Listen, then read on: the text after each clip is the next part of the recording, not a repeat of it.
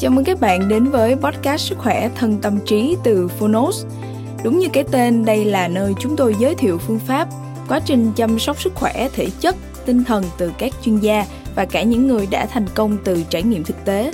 Thông qua chương 1 của những sách nói được chọn lọc bởi đội ngũ Phonos, chúng tôi hy vọng bạn sẽ tìm được cho mình những cuốn sách phù hợp với những kiến thức hữu ích, hướng tới một lối sống lành mạnh, tích cực, bình an và tràn đầy ý nghĩa Podcast Sức khỏe thân tâm trí được phát sóng đều đặn vào thứ hai và thứ tư hàng tuần.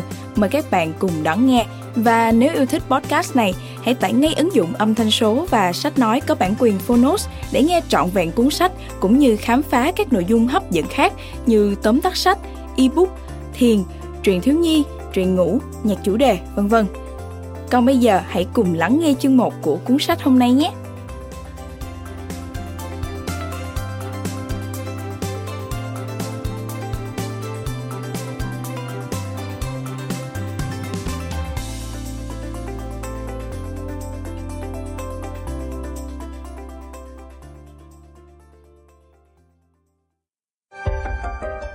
Bạn đang nghe từ Phonos.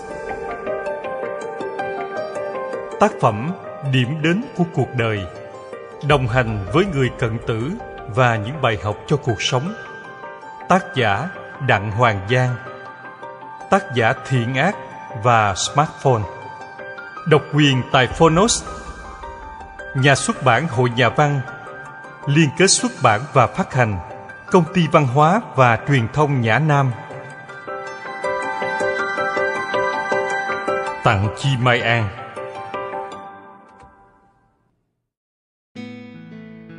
Chào bạn Tôi là Đặng Hoàng Giang Bạn đang nghe giọng nói của chính tôi Tác giả cuốn sách Điểm đến của cuộc đời Cảm ơn bạn đã lựa chọn nghe tác phẩm này trên ứng dụng Phonos.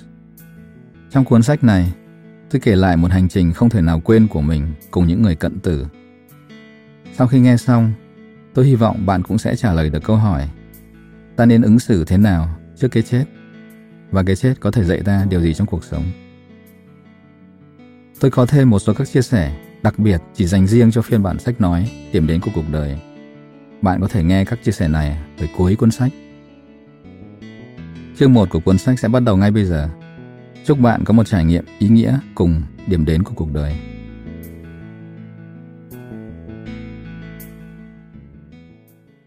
Lời tác giả người ta không có tự do để khước từ, bất hạnh, hay chạy trốn khỏi bi kịch. Nhưng có tự do chọn lựa thái độ của mình trước những gì xảy ra. Victor frank, nhà tâm lý học người áo, đúc kết từ trải nghiệm sống của ông qua những năm tháng khủng khiếp trong trại tập trung của phát xít đức. Tôi có thể chuẩn bị cho mình để đối diện với bi kịch khi nó xảy ra như thế nào. Tôi làm gì để có thể vượt qua nỗi sợ bệnh tật và chia ly? Khi nó xảy ra với người thân và khi nó xảy ra với chính mình. Đó là những câu hỏi tôi đặt cho bản thân. Nhiều người không muốn nói tới cái chết, dường như hy vọng rằng không nhắc tới nó thì nó sẽ quên ta đi.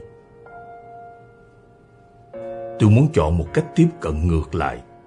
Tôi muốn lấy khỏi cái chết sự lạ lẫm của nó. Muốn nhìn thẳng vào nó để làm quen và cuối cùng chấp nhận nó sống với nó một cách bình thản. Đó là lý do tôi tìm tới những người cận tử và xin phép họ cho tôi đi cùng trong những ngày tháng cuối cùng của đời họ. Ý thức về cái chết trước mặt khiến tôi ý thức rõ ràng hơn về thời gian tôi còn có trong tay, về những may mắn mà tôi đang được hưởng, về vẻ đẹp của vũ trụ. Tưởng chừng như mâu thuẫn, nhưng đối mặt và suy ngẫm về cái chết khiến tôi trân trọng cuộc sống hơn sống có chánh niệm hơn, loại bỏ dễ dàng hơn những điều phù phiếm tầm phào và tập trung vào những điều quan trọng với tôi. Khi cuối cùng chúng ta biết là chúng ta sẽ chết và mọi sinh linh khác cũng sẽ chết cùng ta, ta bắt đầu có một cảm giác cháy bỏng gần như khiến trái tim thổn thức rằng mọi khoảnh khắc mới mong manh và quý báu làm sao thiền sư Sian Rinpoche viết trong cuốn Tạng Thư Sống Chết. Và từ cảm giác đó trỗi dậy một lòng trắc ẩn sâu sắc, sáng tỏ và vô hạn hướng tới dạng chật. Sau khi tôi gần gũi với những người gần đất xa trời và người thân của họ, những dòng trên không hiện ra như những câu lý thuyết trừu tượng hay khô khan nữa. Những người cận tử mà tôi đã gặp, nhiều người ở thời điểm này đã qua đời, đã xác nhận bằng cách giản dị mà sâu sắc nhất điều mà Rinpoche viết. Tôi hy vọng những trải nghiệm của họ sẽ phần nào giúp cho độc giả sống một cuộc sống có ý nghĩa và an lạc như là họ đã giúp tôi.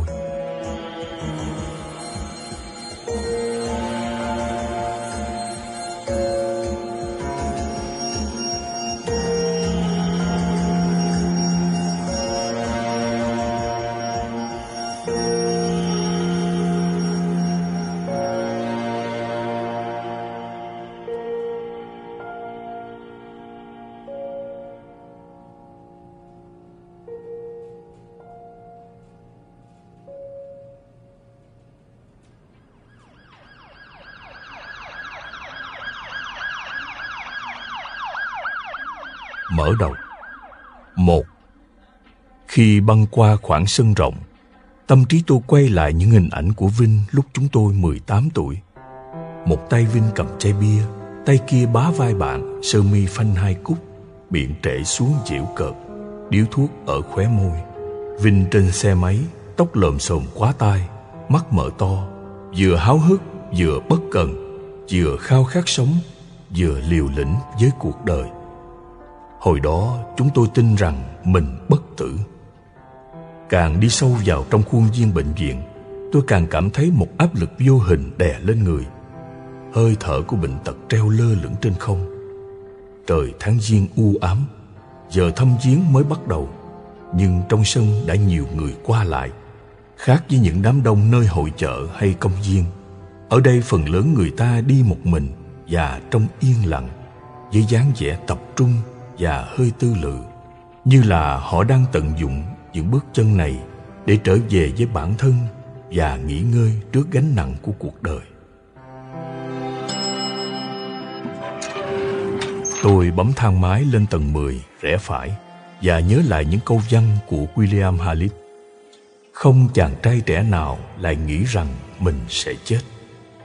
Halit, triết gia, nhà thơ và nhà phê bình kịch viết như vậy vào năm 1827 tại London. Là người trẻ, chúng ta luôn sống trong cảm giác vĩnh cửu, điều có thể giúp đền bù lại mọi thứ. Cái chết, tuổi già, chúng là những từ không có ý nghĩa, một giấc mơ, một điều hư cấu, không liên quan gì tới ta. Tôi đi dọc hành lang vẫn còn dương vấn mùi nước lau sàn, đếm số phòng ở khởi đầu của cuộc đời. Những khao khát của chúng ta là vô tận, và những cơ hội để thỏa mãn chúng cũng vậy. Chúng ta vẫn chưa gặp trở ngại nào, chưa thấy sự an bài nào, và dường như chúng ta có thể tiếp tục mãi mãi. Chúng ta nhìn quanh trong một thế giới mới mẻ, ngập tràn cuộc sống và chuyển động. Tiến tới không ngừng và cảm nhận trong ta tất cả sự cường tráng và tinh thần để giữ nhịp với nó và không thấy trước bất cứ dấu hiệu nào rằng chúng ta sẽ bị tụt hậu trong cuộc đua, tàn tạ trong tuổi già và ngã gục xuống mồ.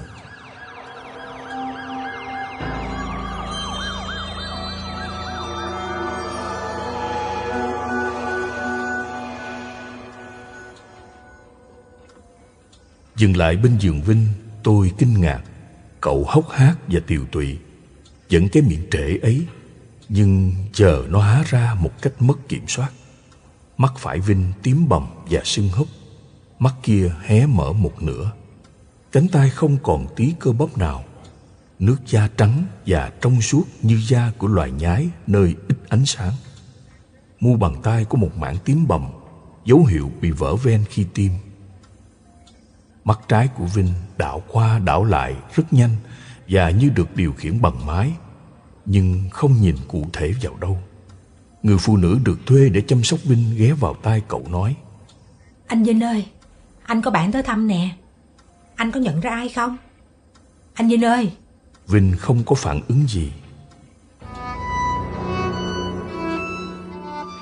Tôi đưa hai ngón tay vào bàn tay đang nắm hờ của Vinh và cảm nhận một cái bóp yếu. Không rõ đó là Vinh ra hiệu cho tôi hay do các cơ tự co giật. Anh ấy yếu lắm rồi. Người phụ nữ thì thào. Người ta nói là ở người sắp chết, nghe là giác quan cuối cùng suy thoái. Chị thọc một ngón tay vào miệng Vinh bằng những động tác thuần thục vén môi trên, môi dưới để xem xét răng và lợi. Vinh nhắm mắt, chìm vào trong giấc ngủ hoặc hôn mê, tôi cũng không biết nữa. Tiếng thở khó nhọc của Vinh vang cả căn phòng. Nhiều tháng sau này, tôi mới tìm hiểu ra rằng tiếng thở khò khè là một trong những dấu hiệu chắc chắn của cái chết đang tới gần. Khả năng nuốt của người cận tử suy yếu khiến nước bọt và những chất bài tiết của phế quản động lại ở cổ họng và ngực trên tạo ra tiếng kéo bể. Trong 30 phút tôi ở đó, Vinh chìm vào hôn mê rồi lại mở mắt ra vài lần. Có lần Vinh bất ngờ mở miệng ra ngáp rất dài. Có lúc tay trái của Vinh đột ngột đưa lên muốn chạm vào cánh mũi, dường như định gãi. Nhưng tới tích tắc cuối cùng thì ngón tay dừng lại, ngọ nguậy, rồi đóng băng. Vinh lại thiếp đi. Trong những ngày sau, hình ảnh Vinh trên giường bệnh không buông tha tôi. Rồi tôi cũng sẽ như vậy, sẽ giống Vinh, không thể tránh được. Tôi nghĩ tới những giây phút mình ở trên sân khấu trong các cuộc tọa đàm. Mọi người lắng nghe, họ cười, họ tranh luận. Tôi nghĩ tới cuộc leo núi gần đây nhất. Tôi đứng trên triền núi nhìn xuống biển mây, tay đặt lên vách đá nóng rực dưới ánh mặt trời, người ướt đẫm mồ hôi. Sao mà nó khác xa hình ảnh Vinh Tức là tôi một lúc nào đó Nằm teo tớp trên giường trong bộ quần áo bệnh viện đã cũ. Một cái khăn mặt quấn cổ, Đầu đội mũ len, Mặc dù trong phòng nóng, Bất thình lình Mở miệng ngáp như một con chó đang ngủ mê. Bên trong miệng đầy những thứ gì trắng trắng, Nhưng không phải là thức ăn thừa.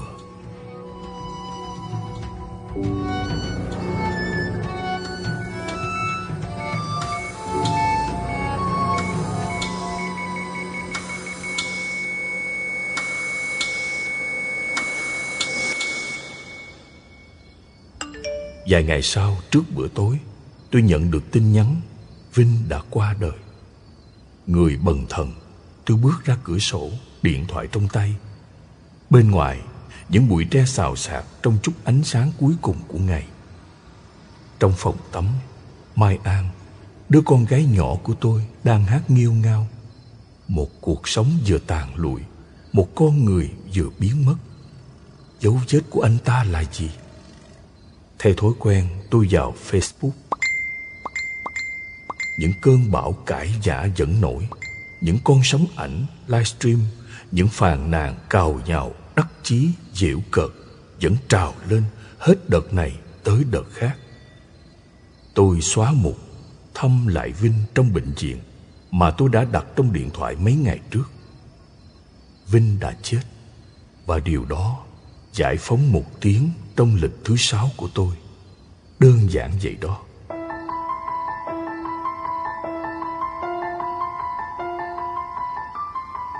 Những tuần tiếp theo, tôi vừa muốn lẩn tránh những hình ảnh cuối cùng của Vinh, vừa muốn nhìn sâu vào nó như một đứa trẻ sợ một cái gì hung dữ và bí hiểm, nhưng vẫn hé mắt nhìn qua kẻ ngón tay.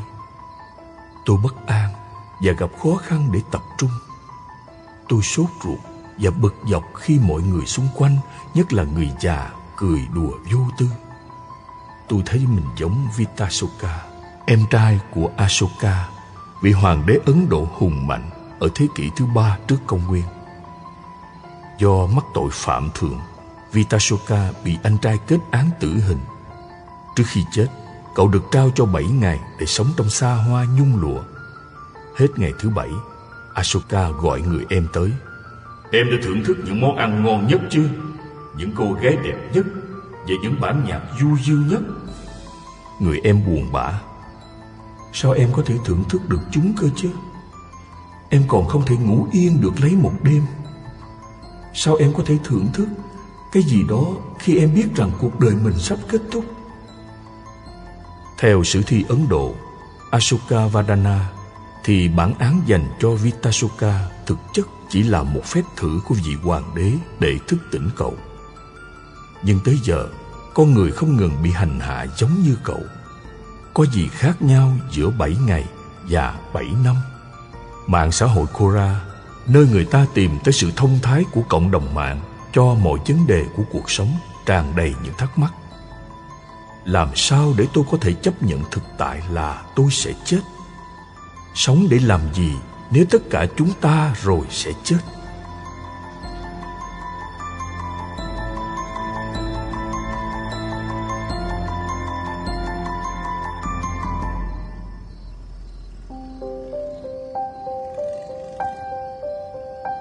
Thủy Tiên, một người bạn của tôi, đã có giai đoạn suy sụp khi biết mình mang trong người một đoạn đột biến gen khiến xác suất 80% là cô sẽ bị ung thư vú trong tương lai.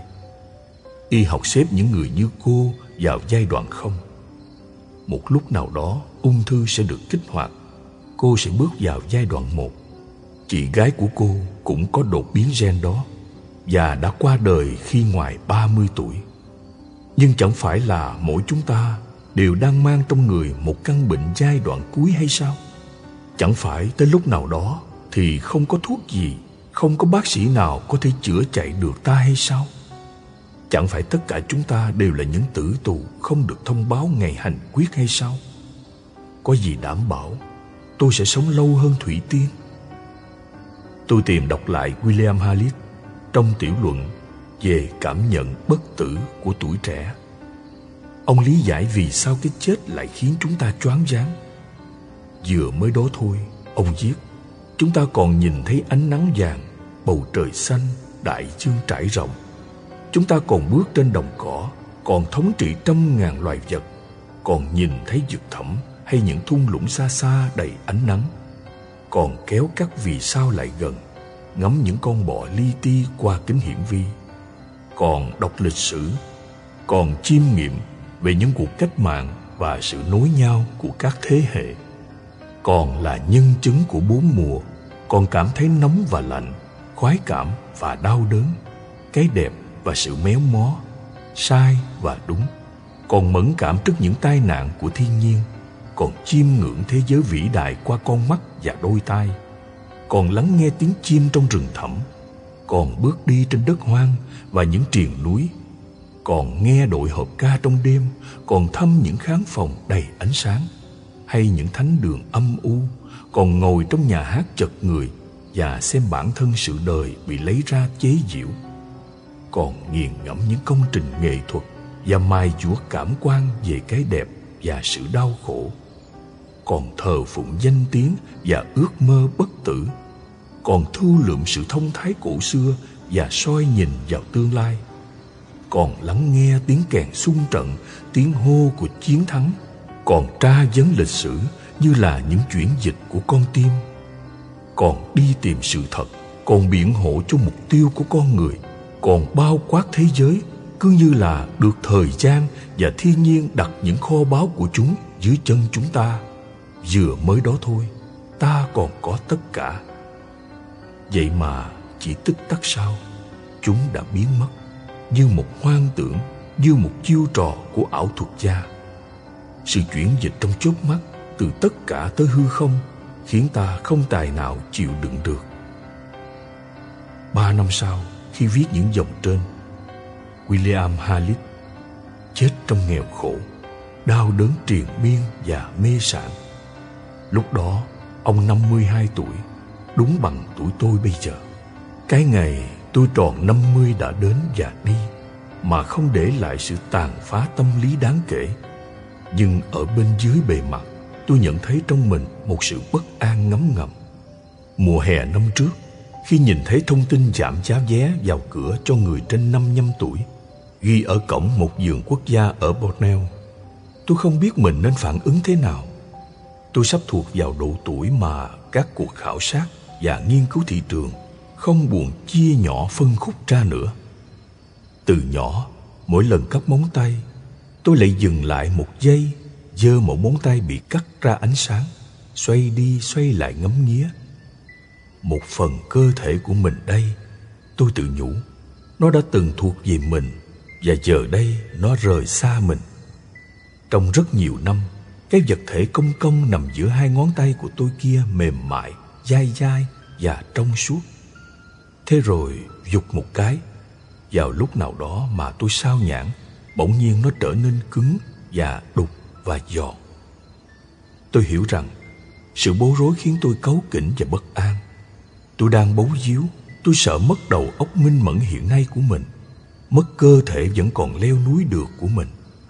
Tôi tham những cái tôi đang có, tôi sợ biến mất mà không để lại dấu vết gì.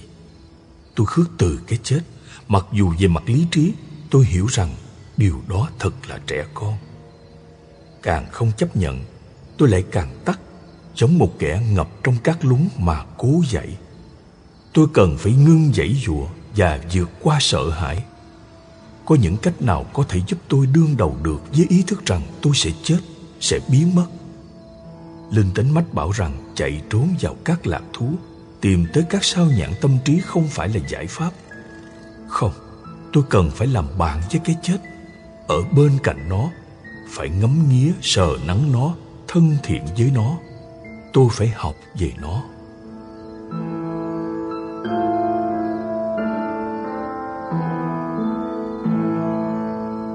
Theo quán tính, tôi lên mạng, tìm hiểu về sự chết và cái chết. Tôi đọc về những nghi thức mai táng trong cấu trúc xã hội cổ đại, về quan điểm về cái chết ở thời la mã, những lý luận của aristoteles, các luận cứ của heidegger về việc sự hiện diện vật lý của cái chết đã biến mất khỏi xã hội đương đại như thế nào. Trong khi nó lại có mặt hàng ngày, hàng giờ trên truyền thông và phim ảnh ra sao? Tôi tìm tới những cuốn sách với những cái tên như một lịch sử ngắn ngủi của cái chết, sự chết và tổn thất ở thế kỷ 21 hay cái chết bắt chước cuộc sống như thế nào. Những ảnh hưởng văn hóa lên nhận thức về cái chết và sự chết. Trong một khoảnh khắc dài, tôi mê man với chúng. Những cái tích uyên bác, những phân tích xã hội học, nhân học, lịch sử, triết học, khiến tôi có cảm giác rằng cái chết chỉ là một đối tượng để nghiên cứu, như một chủng loại thực vật, những lĩnh vực thú vị để tìm hiểu, như lịch sử hôn nhân hay những nguyên lý xây dựng nhà nước hiện đại. Tôi có cảm giác mình chế ngự được cái chết. Tôi đứng bên trên nó, làm chủ nó. Chừng nào tôi vẫn xem xét và đánh giá nó như một điều tra viên hay một nhà nghiên cứu, thì nó không làm gì được tôi. Nó không thể quay lại tấn công bộ não của tôi. Có lúc tôi quên rằng sự chết và tổn thất ở thế kỷ 21 sẽ bao gồm cả bố mẹ tôi, vợ tôi, các con tôi và tất nhiên cả tôi nữa. Rồi tôi nhớ ra rằng tới một lúc nào đó tôi sẽ đánh mất khả năng cập nhật về những ảnh hưởng văn hóa lên nhận thức về cái chết và tôi sẽ mãi mãi không bao giờ tìm lại được khả năng này. Mãi mãi là bao lâu? Mãi mãi là một quãng thời gian rất dài. Danh hài và đạo diễn Woody Allen đã nói, đặc biệt là vào giai đoạn cuối. Vào lúc này, tôi không cười được.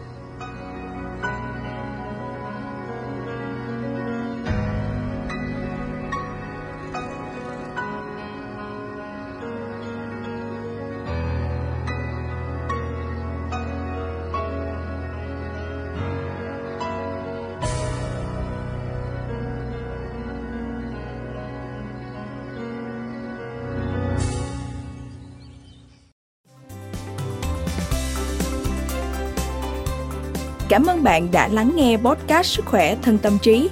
Podcast này được sản xuất bởi Phonos, ứng dụng âm thanh số và sách nói có bản quyền dành cho người Việt.